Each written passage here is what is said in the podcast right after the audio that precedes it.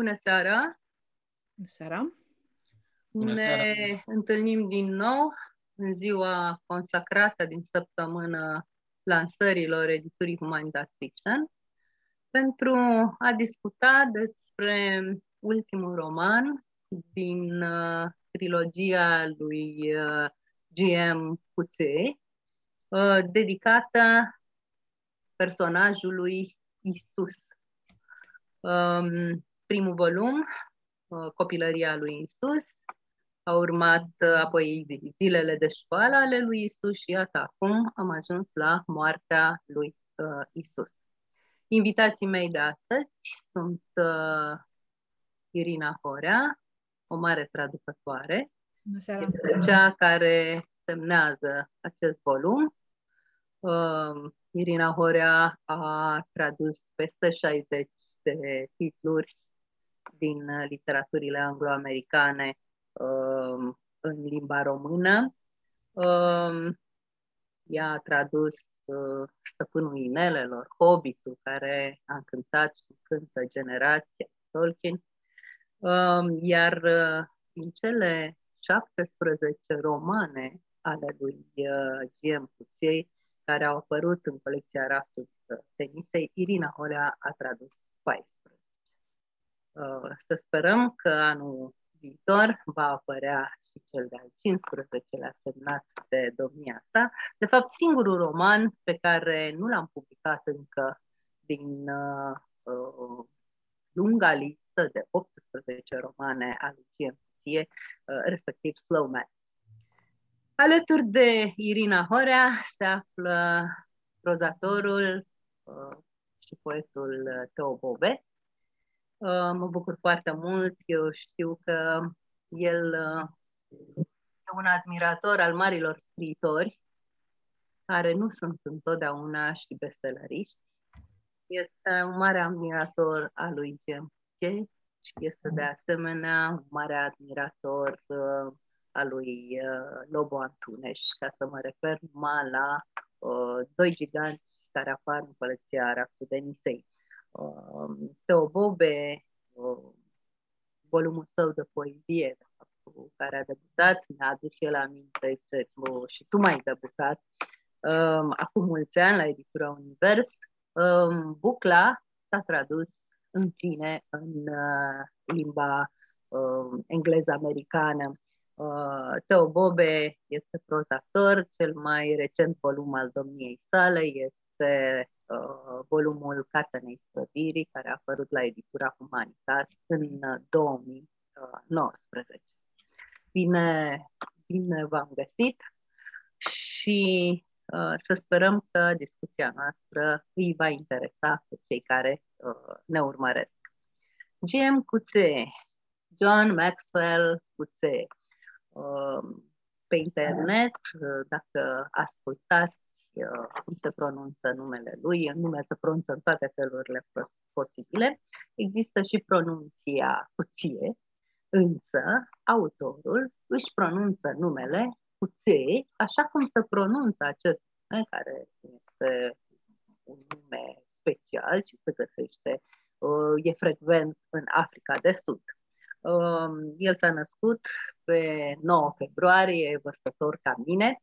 Um, în 1940 s-a născut la Cape Town, în Africa de Sud. Acolo și-a încheiat și strălucit studiile de literatură și uh, engleză și de matematică uh, la University of Cape Town uh, în 1961. S-a mutat apoi în Anglia, unde a fost programator uh, aici um, în Anglia nu s-a simțit deloc bine. A făcut foame. Uh, de fapt, uh, ne povestește în uh, volumul uh, al doilea din uh, trilogia Scene de viață provincială, un uh, roman în tinerețe.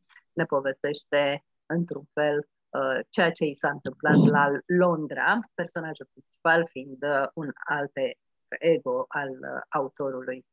Um, și-a dat doctoratul la University of Texas, Austin, din Statele Unite ale Americii, Cecin cu o teză foarte interesantă, e o analiză stilistică pe calculator um, a operelor lui Samuel Beckett.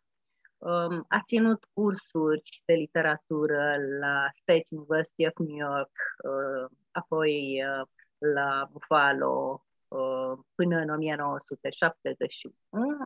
S-a uh, relocat în uh, Cape Town.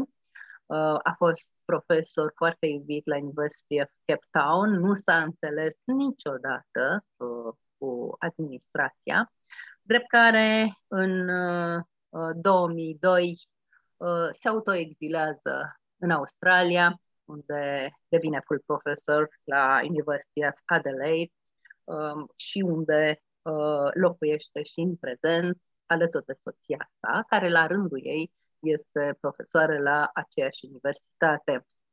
Um, am spus că a publicat 18 romane.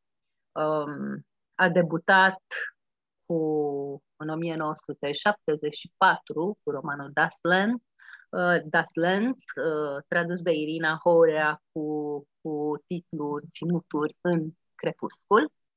Um, în 1974, apoi uh, romanele au curs unul după altul, ca și premiile uh, literare. Uh, este unul dintre puținii scriitori care au luat de două ori Booker Prize. El uh, a luat uh, primul Booker Prize pentru uh, romanul care, de fapt, l-a consacrat internațional, Viața și vremurile lui Michael Kay. În 1980, Narc peste timp și a luat al doilea Booker Prize pentru cel mai cunoscut roman al său, Dezonoare, a luat Booker Prize-ul al doilea în 1999. În rest, a, a luat toate premiile importante din, din lume. Um, are două trilogii. Trilogia Scene de viață uh, provincială, care este o trilogie uh, mult autoreferențială. Uh, copilăria, tinerețea și uh, miezul verii, summertime, uh, summertime fiind uh, un experiment foarte interesant. Um, autorul uh, GM uh, Cuțe uh, e mort și să reconstituie viața. De fapt, nu se reușește să reconstituie nimic prin uh, vocile unora care pretind că l-au cunoscut. Uh, ce e adevărul, cât de relativ e, ce rămâne din viața noastră sunt, uh, sunt întrebări. Uh, de fapt, literatura lui G.M. Cuție uh, este o literatură care pune foarte multe întrebări, o literatură care, spune chiar autorul, își păstrează misterul ei, căci important e să spui problema, să spui întrebări, nu neapărat să aștepți sau să dai un răspuns. Aș vrea să rog la începutul discuției noastre pe scriitorul Teo Bobe să ne vorbească puțin despre opera lui G.M. Cuție. Bună seara! Uh, nu știu dacă se aude ceva. Se aude perfect. Se aude? Da. Okay. Uh, aș vrea să vă spun că eu l-am uh, citit pe Cuțe încă de când, uh, de când a apărut uh, prima carte în România. Nu, era, nu exista pe vremea aceea raftul Denisei, nu mai știu exact cu care dintre ele am început. Au fost traduse atunci două, așteptându-i pe Barbari și Dezonoare. Și pe unul a fost unul dintre autorii pe care îi urmăresc. Am câțiva autori pe care îi urmăresc, le cumpăr. La Humanitas, în raftul întâi, în colecția... Uh... În raftul întâi a apărut. Da, da, da, da. În colecția uh, coordonată în acel timp de Blazographic. Da, exact. Uh, și pe urmă m-am bucurat uh, foarte mult uh, văzând că este tradus în continuare și în uh, raftul Denisei. E adevărat, nu, m nu mă bucuram pe vremea aceea atât de mult cum uh, mă bucur uh, acum, uh, de fiecare dată când apare o nouă carte a lui. Din păcate, nu, mai am, nu o să mai am prea multe motive de bucurie pentru că are doar un roman netradus. Dar, dar are, are tot timpul. Da, dar... Încă eu mai e tânăr. Încă mai e da, Are doar e născut în 1940. Am plinit 81 de ani de curând eu aștept să îi se traducă și uh, volumul de corespondență cu Paul Oster, care este iarăși un autor, uh, unul dintre autorii pe care îi iubesc uh, foarte mult, mai ales că și Oster și Cuțe sunt vărsători ca mine și ca tine, Denisa. da. Suntem, ne-am adunat cu toții, dacă e să vorbim în termeni astrali. Spun că nu m-am bucurat atât de mult uh, pe vremea, la începuturi, ci că, ci că mă bucur din ce în ce mai mult, pentru că el nu este un autor care să te fascineze de prima dată. Uh, este un autor pe care l-am descoperit treptat, îți place, este un autor destul de uh, sec pentru gusturile noastre, dacă e să asemăn gusturile la literatură cu gusturile la mâncăruri sau la uh, vinuri. El nici nu cred că este un autor, de fapt știu, uh, că nu este un autor uh, foarte iubit în uh, România, din păcate.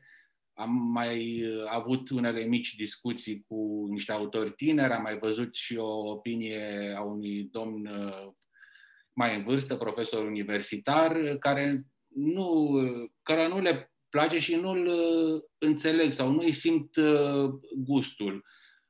Și presupun că noi aici avem uh, gustul dezvoltat mai către mâncăruri uh, grase, uh, către dulciuri foarte puternice, orientale, pe când el este un autor foarte discret în stil, discret, foarte, cu un stil extrem de economicos, însă foarte exact. Are o exactitate germană sau austriacă, să spunem, uh, fără să aibă în cărțile lui nevroza scriitorilor uh, austrieci, uh, a lui Jelinek sau a lui Peter Handke sau a lui Thomas Bernhard. Dar are același stil destul de sec, foarte precis, foarte exact și nu are, din această cauză bănuiesc eu că nu are acel uh, brand, să-i spunem, pe care îl au uh, scritorii mai uh, mustoși de tipul Marchez pentru generațiile mai vechi sau Orhan Pamuk sau cred că este ceva mai puțin cunoscut Cuci iubici decât Moian, dacă e să ne referim doar la autorii de premii Nobel nu are nici măcar uh, picanteriile din uh, romanele mai obraznice, să le spunem, ale lui Liosa uh, sau dimensiunea lui istorică. Însă este un autor care îți place din ce în ce mai mult pe măsură ce îl descoperi, pentru că deși aparent stilul este același, el este un autor extrem de divers. Are cărți care merg în direcții cu totul nebănuite. Cea mai cunoscută carte a lui și cea mai îndrăgită, să spunem, la noi este, desigur, Dezonoare, care este o proză realistă, oarecum pe direcția romanelor cu problematică morală, etică, uh, oarecum într-o descendență foarte depărtată dostoevskiană. Uh, acele conflicte și rasiale și uh, sexuale și mai are așa încă una sau două cărți. Are un, o carte care mie îmi place foarte mult, este Elizabeth Costello, care este un fel de roman, uh, o combinație de roman și eseuri despre literatură. Este personajul principal este acolo o scritoare și este absolut remarcabil umorul lui uh, Coeția, Coeție din, uh, din acea carte. Are un uh, umor, și nu doar în acea carte, are un umor kafkian. Din punctul meu de vedere, el se aseamănă foarte mult cu Kafka. Are un umor existențial și dacă îmi dați voie să citesc un mic paragraf din uh, David Foster Wallace despre umorul lui Kafka, care uh, umor seamănă destul de mult cu al lui uh, Cuții. Spune David Foster Wallace în felul următor. Și asta e, cred, ceea ce face spiritul lui Kafka inaccesibil copiilor pe care cultura i-a învățat că glumele sunt divertisment și divertismentul e consolare. Problema nu e că studenții nu înțeleg umorul lui Kafka, și că i-am învățat să privească umorul ca pe ceva de înțeles. Așa cum i-am învățat că eul e ceva pe care pur și simplu îl ai. Nu-i de mirare că nu gustă gluma supremă a lui Kafka, că lupta încrâncenată prin care omul își construiește eul are ca rezultat un eu a cărui umanitate nu poate fi separată de acea luptă crâncenă. Că, imp- că imposibilul și nesfârșitul nostru drum spre casă e de fapt acasă genul acesta de umor și genul acesta de spirit îl are și cuție, mai ales în uh, această trilogie.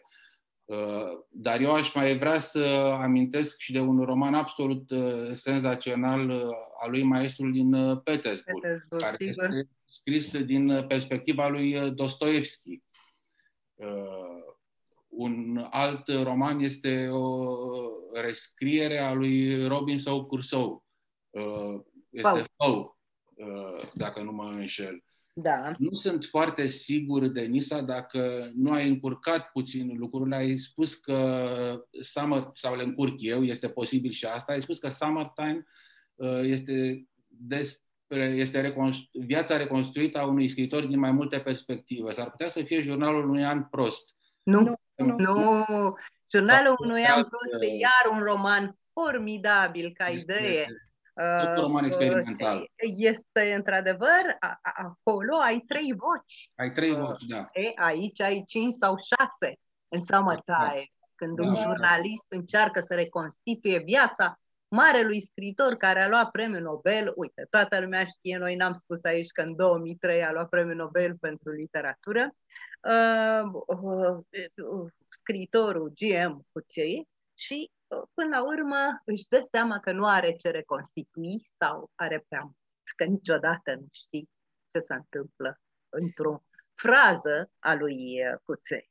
Tu, tu ai spus aici dacă uh, romanele lui, uh, într-adevăr, cele mai cunoscute sunt Disgrace, Dezonoare. Dezonoare a fost și la noi bestseller. Și acum e un long seller, acum se vinde încet, dar a fost bestseller, am făcut mai multe ediții și poate a ajutat aici și filmul, care este extraordinar de bine făcut. Filmul din 2008, deci romanul a apărut în 1999, la noi s-a tradus și a apărut prima oară în raftul întâi în 2004-2005 și pe urmă l-am reluat în 2007. Uh, uh, filmul a fost în 2008, Uh, film uh, uh, în regia lui Steve Jacobs și cu mari actori John Malkovich și Natalie Becker um, și a contat foarte mult lucrul ăsta. Celălalt bestseller al lui e într-adevăr romanul despre Dostoevski, maestru din Petersburg și despre, mă rog, fiul lui. Și acesta a fost bestseller. Um, alte romane au fost romane mai de nișă da, pentru că el este un autor foarte special. Oamenii, în general, caută aceleași lucruri în cărți. Odată ce asociază un autor cu un stil, caută același tip de carte în celelalte cărți ale lui. Ori asta nu se întâmplă la el. Are cărți extrem de diverse. Și aș spune despre această trilogie că nu este de fapt o trilogie, chiar dacă a apărut în trei uh, volume, pentru că nu sunt trei volume care pot fi citite și independent. Ele sunt, de fapt, un mare roman. uh, cu totul. Dar, Dar pot fi citite și independent. Pot fi citite și De exemplu, Moartea lui Isus, oricând o citești, uh, poți să citești romanul uh, independent, în același timp, bineînțeles, e foarte important uh, să, să-l citești legat. Dar îmi place ideea ta că, de fapt, alcătuiesc un mare roman. Ce voiam să spun este că până la acest uh, mare roman, exceptând acea trilogie, unde acolo, uh, în scene de viață provincială, cărțile, într-adevăr, pot fi citite ceva mai bine separat decât uh, acest... Au și apărut la distanță. Au și apărut la distanță, într-adevăr. Uh, vreau să spun că, în general, uh, a publicat cărți până în 300 de pagini. Ori dacă privim acest uh, roman despre Isus, această trilogie ca pe un singur roman, este prima lui carte de peste 700 de pagini. Și este o performanță, zic eu, mai ales că există prejudecata că de la o vârstă încolo te lasă puterile, îi lasă puterile pe prozatori și este o performanță uh, nu atât uh, cantitativă, dar uh, despre ce se află în această trilogie, cred că o să vorbim ceva mai încolo, adică o să mai am... Sigur că da. Aș invita acum pe, pe Irina Horea Uh, poate să ne spună în câteva cuvinte, de fapt, despre ce e vorba în, uh, în această uh, trilogie. Uh, spuneai, uh, Teo, că uh, cărțile lui uh, Cuția um, au o, o simplitate și că asta s-ar putea să nu placă. Uh, eu cred că simplitatea din aceste trei volume, care pot alcătui și unul singur, care pot fi citite, bineînțeles, și separat, um, este uh, simplitatea parabolei, um, o esențializare extraordinară și um, începi să citești și pofta îți vine mâncând. Pofta îți vine până când devii bulimic și când se termină, simți ca și cum s-a rupt ceva din tine cel puțin așa am perceput eu. E adevărat. E adevărat. Vreau numai să încep cu o idee de ce spunea Teo când l-a descoperit pe Cuțe. Eu l-am descoperit în 2002 printr-un fragment uh, publicat în Granta, era un fragment din tinerețe. Uh, primele părți, prima lui parte petrecută în Anglia ca programator și încercarea de a-și găsi un rost acolo și de a se obișnui cu atmosfera londoneză după ce a fugit din Cape Town, din Africa de Sud. Um, și uh, mi s-a părut extrem de trist amuzant, deci o tragicomedie a acestui personaj, nu știam că face parte dintr-un uh, viitor roman.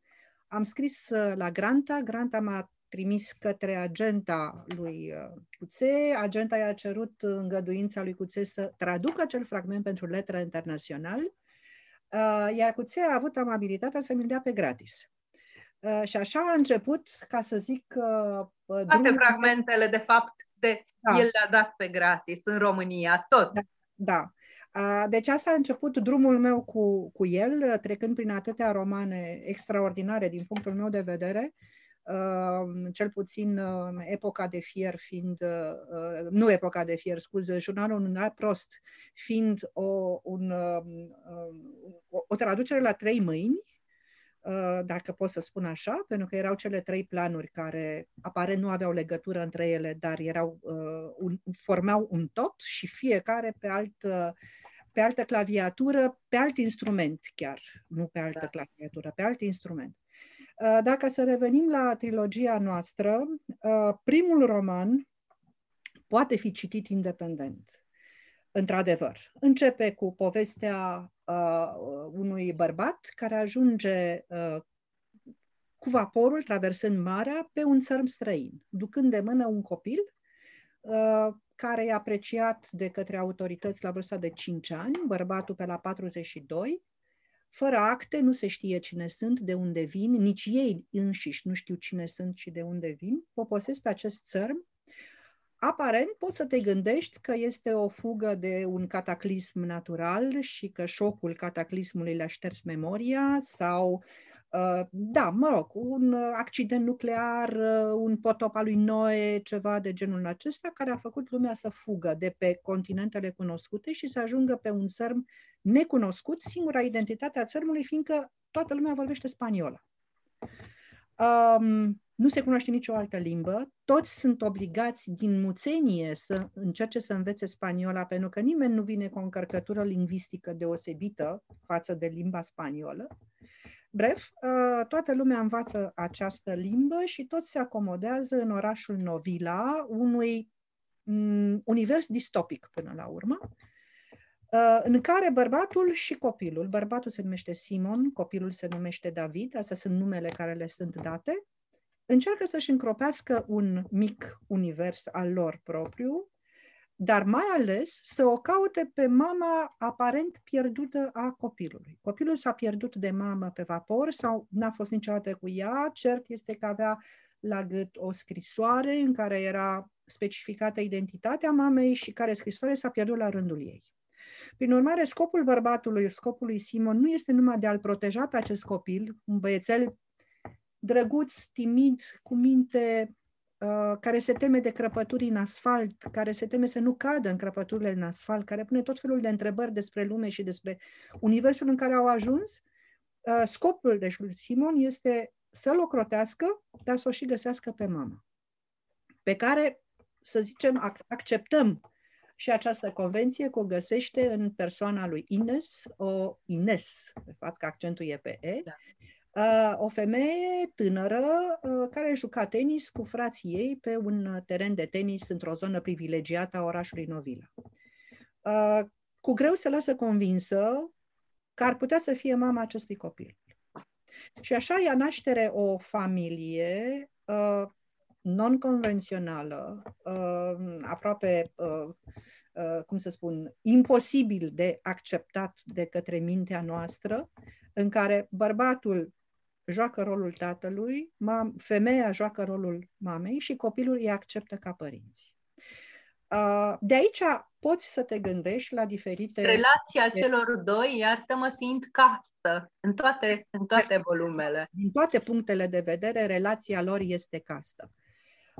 Copilul însă Uh, ajunge să aibă o relație foarte strânsă cu, cu Ines, uh, intră în familia ei, cunoaște frații, câinele Bolivar care devine câinele lui și protectorul lui.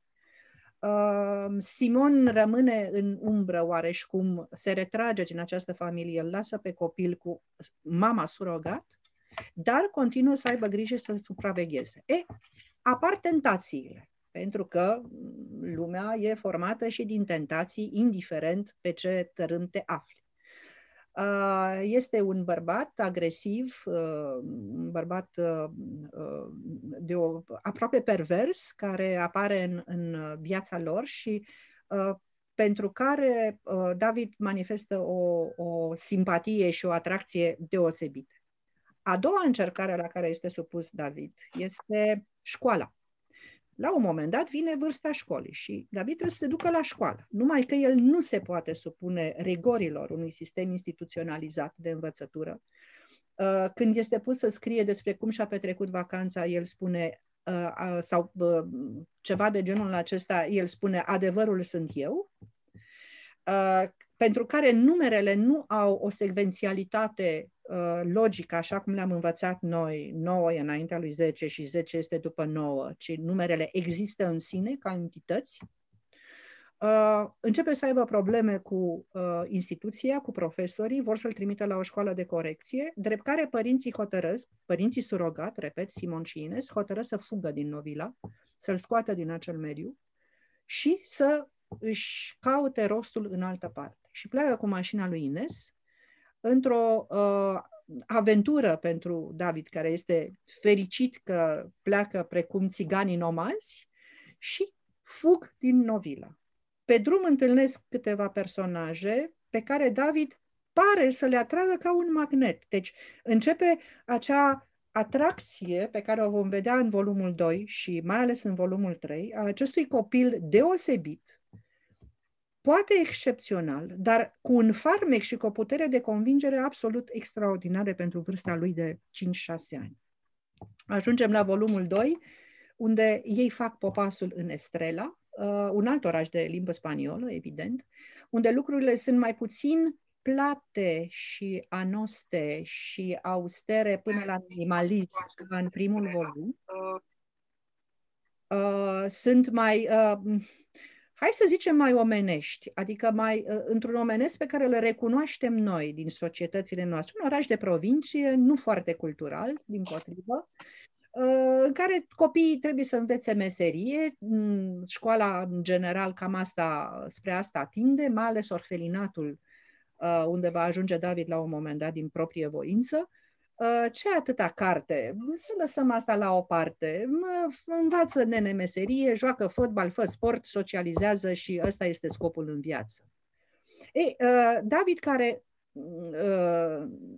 între timp, deci orfelinatul va veni mai încolo, dar deocamdată ajunge să se înscrie într-o academie de dans și de muzică și se dovedește un talent extraordinar la dans încât din elevul care a fost la început ajunge să fie maestrul Academiei. Toată lumea îl îndrăgește, inclusiv Ana Magdalena, soția directorului institutului, domnul Juan Arroyo, senior Juan Arroyo.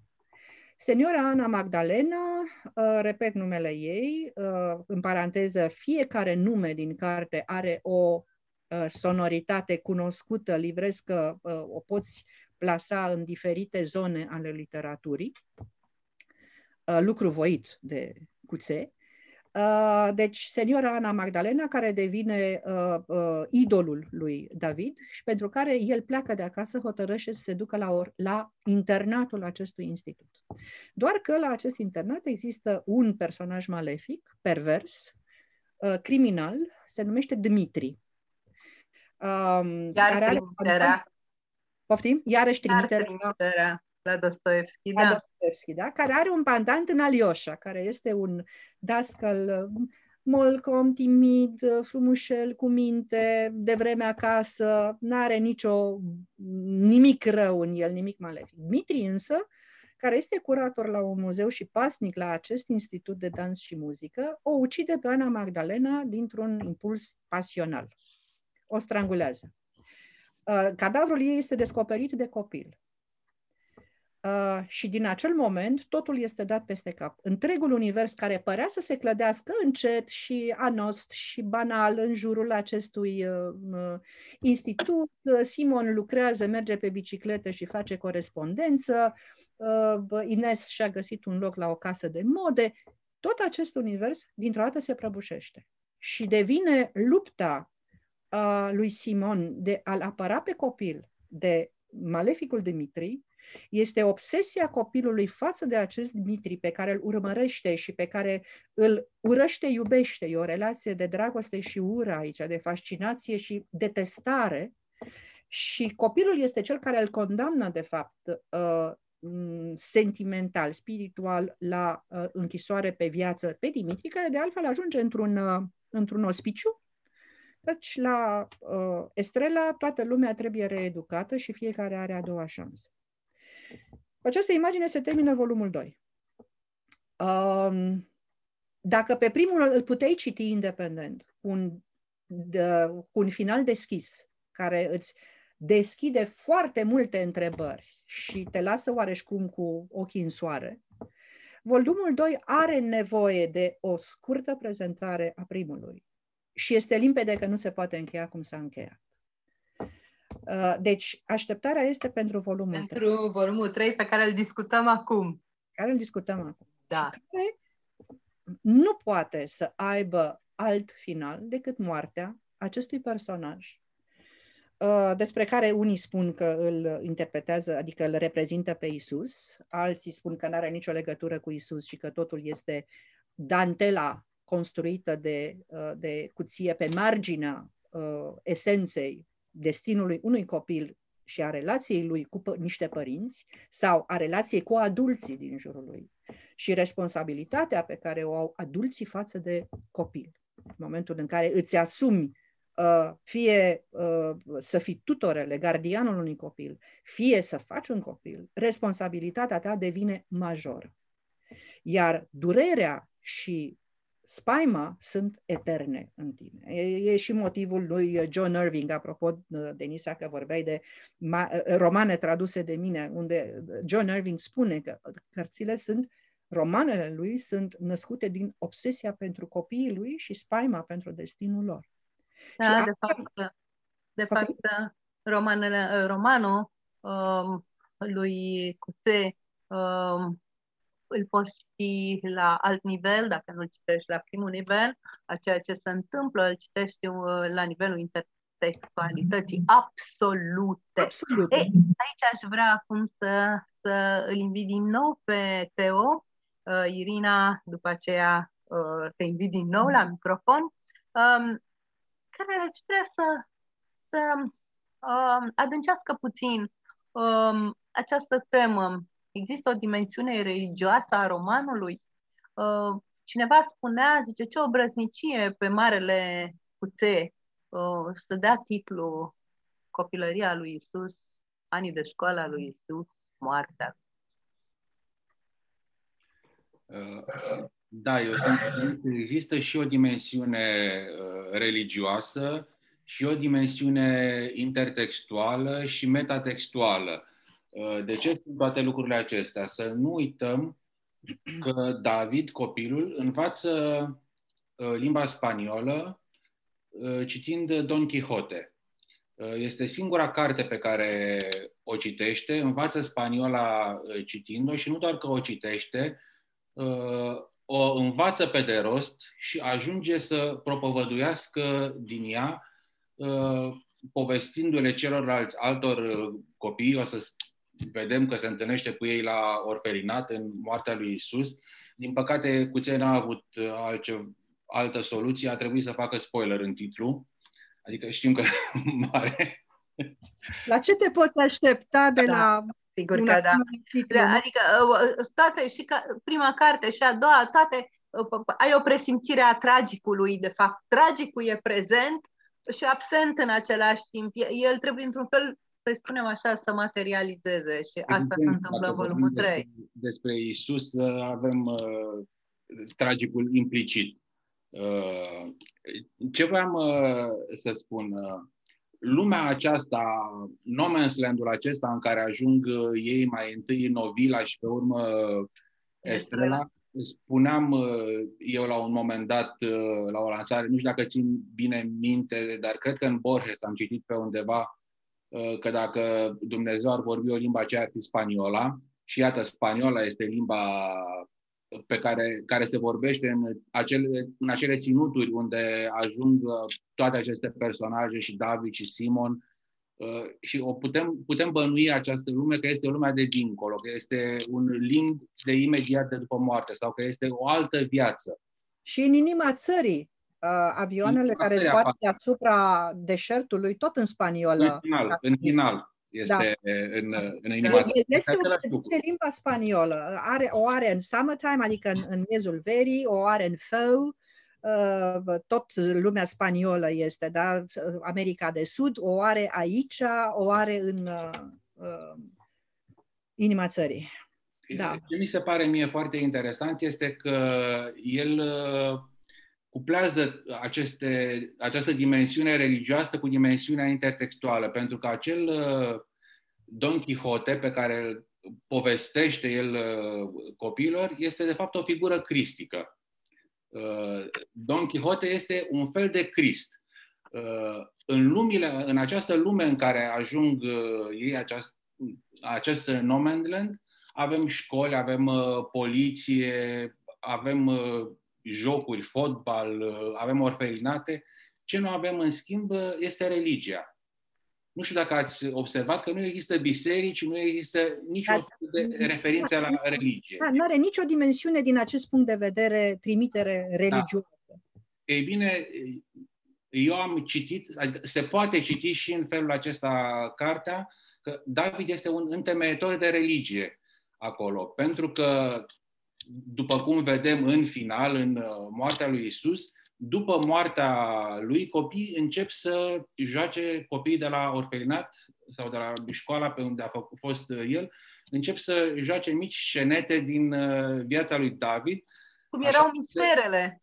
Da. Exact cum sunt misterele uh, după viața lui, uh, după viața lui uh, Isus. Și referințele acestea, pe de o parte la Isus doar în titlu, există, ce vreau să spun, există un drăcușor, un demon al interpretării sau al suprainterpretării pe care îl strecoară, pe care ți-l strecoară cuțe aici ești tentat aproape tot timpul să faci paralele. Să spui asta este asta, asta este asta, să ai, să-ți aduci referințele culturale în interpretare să te ajute. Dar ele, pe măsură ce te ajută, sunt niște capcane, pentru că niciodată nu se potrivesc fix pe fix, cum spun meșterii. Întotdeauna există ceva în plus, ceva în minus. Ce face el este să creeze, de fapt, acea dimensiune uh, misterioasă a religiosului. Uh, să nu poți să pui niciodată mâna pe uh, o interpretare și să spui asta este, așa se poate interpreta parabola, este aceasta. Cu ce este un, în, în cartea asta nu dă răspunsuri, ci pune întrebări. El vorbește, de, de exemplu, despre acei orfani Cine sunt orfanii? Orfanii este David, care nu-și cunoaște părinții biologici, părinții adevărați, să le spunem, dar are acești uh, părinți pe care îi repudiază și se refugiază la orfelinat pentru că el își asumă rolul de orfan. Uh, și se întreabă mereu ce caut eu aici, ce caut eu aici.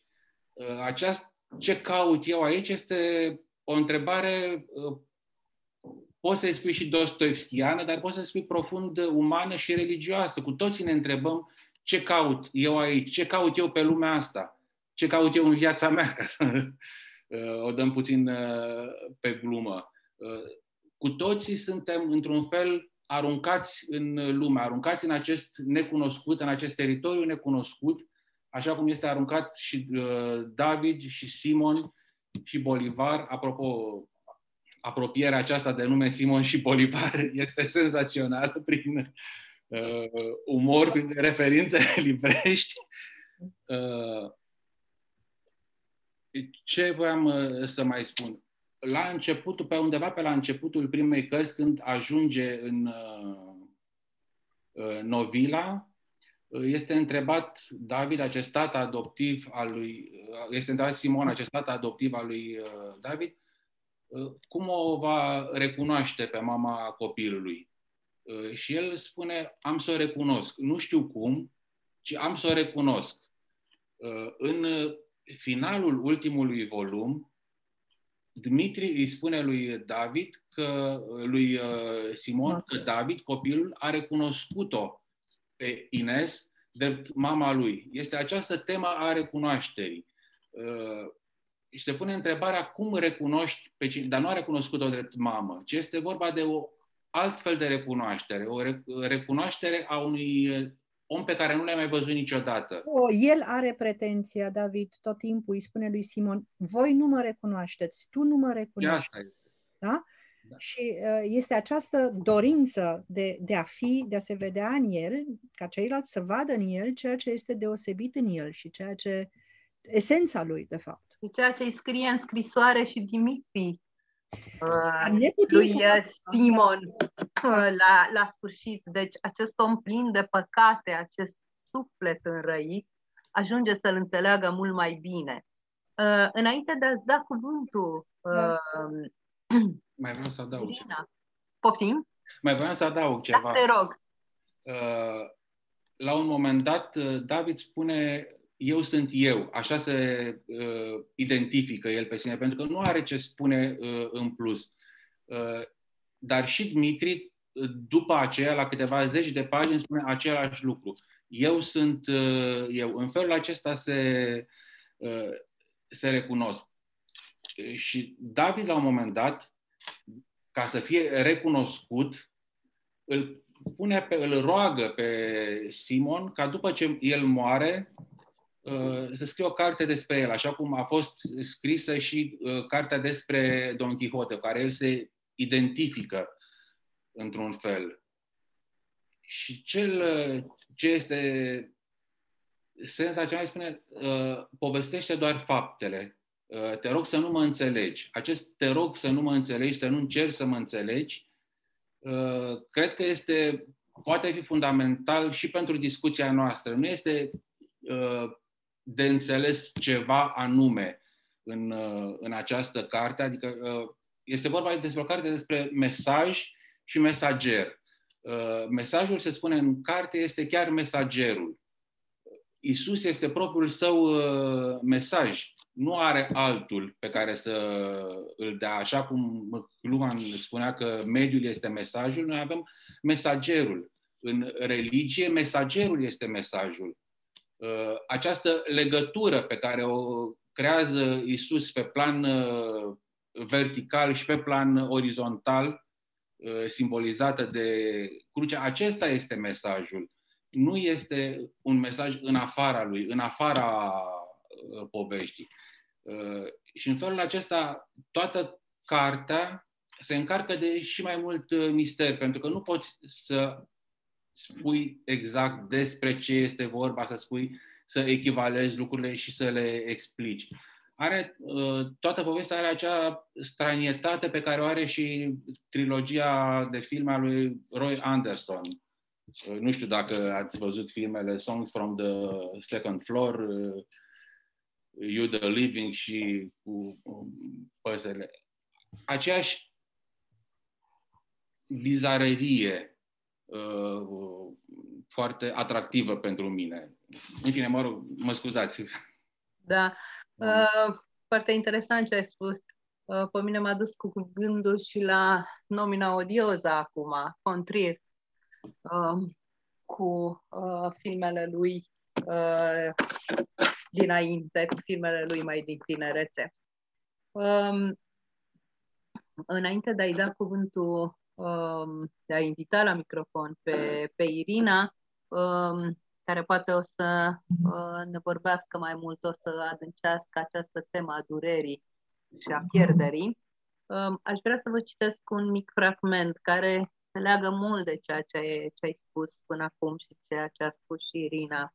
Uh, deci sunt întrebări fundamentale, sunt uh, întrebări simple, dar fundamentale în această carte, nu se așteaptă un răspuns, dar uh, însuși faptul că ele sunt puse uh, îți creează ție ca cititor o stare teribilă de, de emoție. Simon uh, întreabă de pe patul de suferință, uh, chiar înainte de a muri, David, cum e când mori?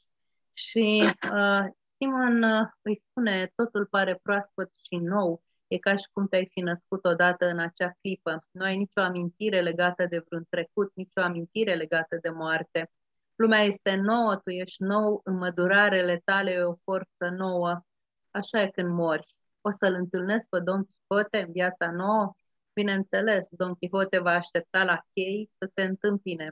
Când bărbații în uniformă o să încerce să te oprească și să sprindă de cămașă un exon cu un nume nou și o nouă dată de naștere, el va spune Lăsați-l să treacă, caballeros, acesta e David el Famoso, faimosul David, de care eu sunt foarte încântat. Se va ridica în spatele lui pe Rosinante și amândoi veți porni la drum să înfăptuiți faptele voastre bune. Tu vei avea șansa să-i spui din poveștile tale, iar el îți va spune dintre ale sale. Dar o să trebuiască să vorbesc altă limbă? Nu. Don Quixote vorbește spaniola.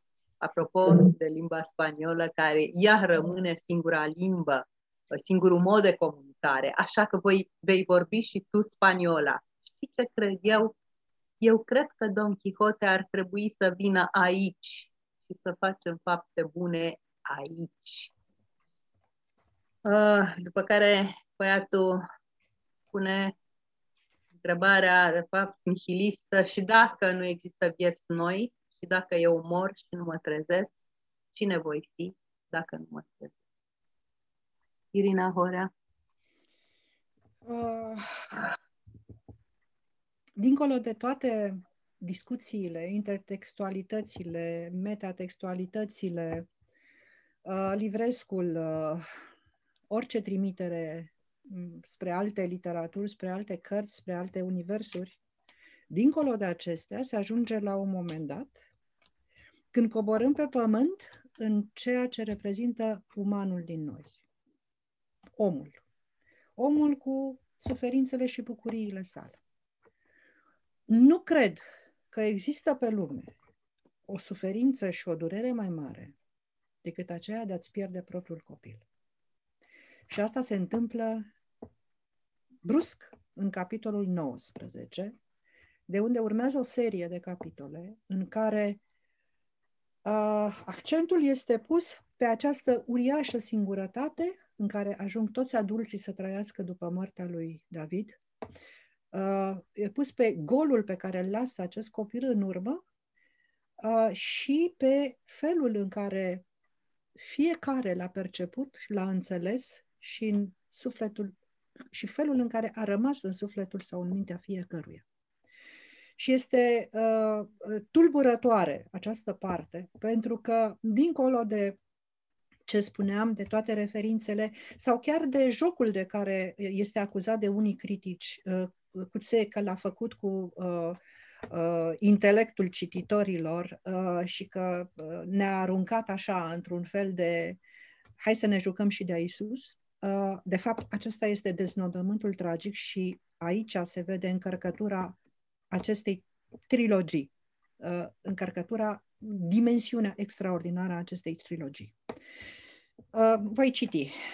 Deoarece spitalul are propriile criterii de a determina cine trebuie contactat în caz de urgență, el și Ines nu sunt chemați la căpătăiul lui David când inima lui începe să bată neregulat, respirația îi se îngreunează și doctorii încep să se pregătească pentru ce e mai rău. În paranteză, David este în spital de o perioadă lungă de timp, uh, cu un sindrom uh, sarcopa se numește, cu o disfuncționalitate musculară și uh, nervoasă, care încet, încet îl distruge și îl reduce la o grămadă de oscioare și de piele. Respirația îi se îngreunează, deci, și doctorii încep să se pregătească pentru ce e mai rău. În schimb, se telefonează la biroul doctorului fabricante de la orfelinat, iar de acolo sorei Luiza, la infirmerie. Sora Luiza e ocupată să îngrijească un băiat suferind de herpes. Când ajunge într-un târziu la spital, David a fost deja declarat mort, cauza morții urmând să fie stabilită. Încăperea în care a murit este închisă până la noi ordine, așa spune afișul de pe ușă. Accesul fiind permis doar persoanelor autorizate. Sorei Luiza îi se cere să semneze o declarație prin care acceptă să-și asume responsabilitatea pentru organizarea funeraliilor. Prudentă refuză acest lucru până nu se consultă cu superiorul ei, doctorul fabricant. Când el, Simon, sosește la spital după amiaza, vede același anunț pe ușă. Închis până la noi ordine. Pasă clanța, dar ușa e încuiată. Se interesează la recepție. Unde e fiul meu? Femeia de la recepție se face că nu știe. Probabil a fost mutat. E singurul lucru pe care e pregătită să îl spună. Se întoarce la ușa camerei, izbește în ea cu piciorul până când încuietoarea cedează. Patul e gol, camera goală, se simte miros de dezinfectant în aer. El nu e aici, se aude vocea lui Dimitri din spatele lui. Și peste toate cele va trebui să plătești ușa stricată. Unde-i? întreabă Simon. Vrei să vezi? Te conduc, spune Dimitri. Dimitri coboară câteva trepte la subsol, apoi îl duce de-a lungul unui coridor tixit de cutii de carton și echipamente aruncate la gunoi. De pe inelul de chei de la curea, alege una și descuie o ușă marcată N5. David zace în pielea goală pe o masă capitonată, genul de masă folosită pentru călcatul lejeriei. La cap are și ragul de beculețe colorate care clipesc alternativ în roșu și albastru, iar la picioare un buchet de crin. Mădularele emaciate, cu încheieturile umflate, arată mai puțin grotești în moarte decât în viață. Am adus și beculețele, spune Dimitri. Mi s-a părut potrivit. Florile sunt de la orfelinat. Pare că i s-au golit plămânii de aer. E un șău, își spune Simon în gând, dar simte panica în spatele gândului. Dacă intru și eu în joc, își zice, dacă pretind că e adevărat, atunci se va încheia și David se va ridica și va zâmbi și totul va fi ca înainte. Dar mai ales, mai ales își spune el, Ines nu trebuie să audă despre asta, Ines trebuie protejată, altfel va fi distrusă, distrusă. Ia becurile de aici, zice el. Dimitri nu se clintește. Cum s-a întâmplat, întreabă el. În încăpere nu e aer, Leapa poate să-și audă vocea. S-a dus, după cum poți vedea, zice Dimitri. Organele n-au mai rezistat, pietul copil. Dar într-un sens mai adânc nu s-a dus. Într-un sens mai adânc e încă împreună cu noi. Asta e ceea ce cred eu. Sunt sigur că și tu simți la fel. Nu încerca să-mi vorbești despre copilul meu, șoptește el. Nu-i copilul tău, Simon. Nu a fost al tuturor. Pleacă. Lasă-mă cu el. Nu pot face asta, Simon. Trebuie să încui, asta e regula. Dar nu te grăbi, ați rămas bun, te aștept se forțează să se uite la cadavru, la mădularele, mădularele numai piele și os, ale căror extremități deja se învinețesc, la mâinile goale vlăguite, la organul sexual zgârcit niciodată folosit, la chipul închis, parcă adâncit în concentrare, atinge obrazul nefiresc de rece, își lipește buzele de frunte, după care, fără să știe cum sau de ce, se pomenește în patru labe pe podea. Să se termine, își spune. Să mă trezesc și să se termine. Sau să nu mă mai trezesc niciodată. Uh, povestea continuă, deci, cu băiatul are 10 ani când moare. Um, și povestea continuă cu Ines, care constată că vine și ea la spital. Să nu, mai, să nu, să nu spunem până la sfârșit ce se întâmplă. Nu. Vine și ea până la spital și, uh, mă rog, urmează, cum spuneam, aceste capitole în care portretul lui David se compune din uh, amintirile pe care le au ceilalți despre el. Uh, am să citesc numai câteva din, uh, din ele, pe scurt. Foarte pe scurt. Foarte pe scurt. Uh, așa. Um, numai o clipă, că este una a lui Arroyo despre David, care spune copilul a dispărut, deci se deschide o ușă, intră un copil, aceeași ușă se închide, copilul a dispărut, totul e așa cum a fost înainte, nimic nu s-a schimbat și totuși nu-i chiar așa, nu chiar. Chiar dacă noi nu putem vedea, nu putem auzi, nu putem simți, pământul s-a mișcat. Uh, mișcarea aceasta a fost produsă de apariția lui David în viața lor. Uh, Ines spune despre Mm, David uh, arăta atât de singur, de neajutorat în hăinuțele alea pe care le-ai pus să le poarte și care nu-i se potriveau, mi-a topit inima pur și simplu. Niciodată până în acea zi nu, mai văzus, nu mă văzusem în rolul de mamă. Iar Alioșa, și cu această, acest portret uh, închei, uh, despre cultul care începe să se nașcă în jurul lui David, uh, și pe care uh, Simon nu-l pricepe, nu-l înțelege. Uh, Alioșa, cum spuneam, dascălul de la, uh, pedagogul de la Academia de Muzică, spune, priviți-l prin ochii lor, adică al orfanilor. Prin ochii copiilor care trăiesc într-o instituție de când se știu, urmând un regim instituțional, aproape fără niciun fel de acces la lumea largă. Deodată, în mijlocul lor, apare un copil cu idei ciudate și povești fantastice, un copil care n-a mers niciodată la școală, n-a fost niciodată îmblânzit, care nu se teme de nimeni, cu siguranță nu de profesori.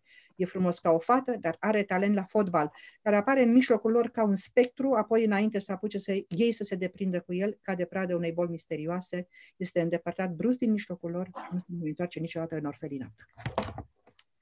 Astea sunt câteva foarte mici punctări ale cultului care începe să se nască în jurul lui. Și aici, dacă vrem, putem să spunem ceea ce ai zis tu, Teo, că David pune, întemeiază un fel de religie. Pentru că amintirile legate de el, pentru că așa zisele fapte și zicerile lui David, care sunt uh, interpretate în piesa teribil de amuzantă de la Academie, Râsul Plânsul, ca să zic așa, hai să râdem peste lacrimile noastre. Uh, de fapt, asta înseamnă. E creșterea unei religii, unei posibile religii. Mulțumesc! Um, am putea discuta în continuare destul, timpul însă ne presează. Um, discutam înainte și spunea Irina că um, marea putere a lui Cuții a lui Cuțe stă în în dialog. Uh, dialogul percutant al lui, al lui și că, de fapt, uh, dialogul este cel care reușește să transmită cel mai mult dincolo de discursul linear al, uh, al cărții. Um, este o mare artă să poți să redai în limba română arta lui uh, GM cu C. și vreau să îi aduc un mic elogiu Irinei Horea. Uh, ea știu că e foarte modestă și întotdeauna se ferește de aceste lucruri, dar într-adevăr merită felicitările noastre pentru că um, e, ai putea spune că în aparență e ușor să, să traduci cuție. E foarte greu să traduci toate cuvintele, cum spunea Teobobe, sunt atât de exact puse în locul în care trebuie să fie puse. Uh, ritmurile cărții, ritmurile cărții, um, asta te, ritmurile astea te ademenesc tot timpul, ele au o muzicalitate a lor specifică și e foarte greu să prinzi asta în, uh, în traducere. Uh, există mult umor, uh, umor intextual, uh, intertextual, dar există toate tipurile de umor, de situații. Există umor în denumirea personajelor, există umor um, în dialog, uh, există mult dramatism, există uh, tensiune, există explozii. Toate lucrurile astea sunt prinse excelent în uh, traducerea românească și m-am bucurat că uh, am citit două fragmente și tu și eu uh, din această carte poate în felul ăsta uh, trezim apetitul, apetitul uh, publicului uh, cititor, pentru că, într-adăvăr, te apropii greu de o carte cu denumirea Moartea lui Isus, titlul Moartea lui Isus, dar în momentul în care începi să citești, e ca în tărâmul fermecat Uh, rămâi, rămâi acolo și în momentul în care s-a terminat, simți o pierdere imensă, um, o stranietate ademenitoare a lumii lui, uh, spunea uh, cronicarul de la Harper's Magazine și mi-a plăcut foarte mult această stranietate ademenitoare, că și despre asta este vorba. E o lume care te hipnotizează, lumea lui Cuței Um, foarte mult în, în aceste trei romane și mai ales în ultimul, o parabolă, fabulă, cum vrem să-i spunem, uh, dar uh, nu, nu ne așteptăm să aflăm uh, domnule, e David e Isus, nu e Isus, nu e asta problema acestei cărți. Problema este cum pune întrebările, um, ce legătură există între lumea imaginară și lumea noastră și lumea de dincolo. Ce înseamnă Don Quixote pentru noi toți? Um, e o splendidă parabolă în acest sens. Uh, spun că coperta volumului uh, sugerează exact această felul în care au venit pe acest pământ și felul în care se bănuiește că vor pleca de pe acest pământ. Deci trecerea dincolo pe apă spre un alt sărm, o altă identitate, poate un alt univers, nu se știe. Marea, marele mister al vieții este de fapt moartea. Cum? Mulțumesc foarte mult! Mulțumesc foarte mult, Irina Horea! Mulțumesc foarte mult, Teo Bobe! Pe curând! Pe curând. La revedere! La revedere!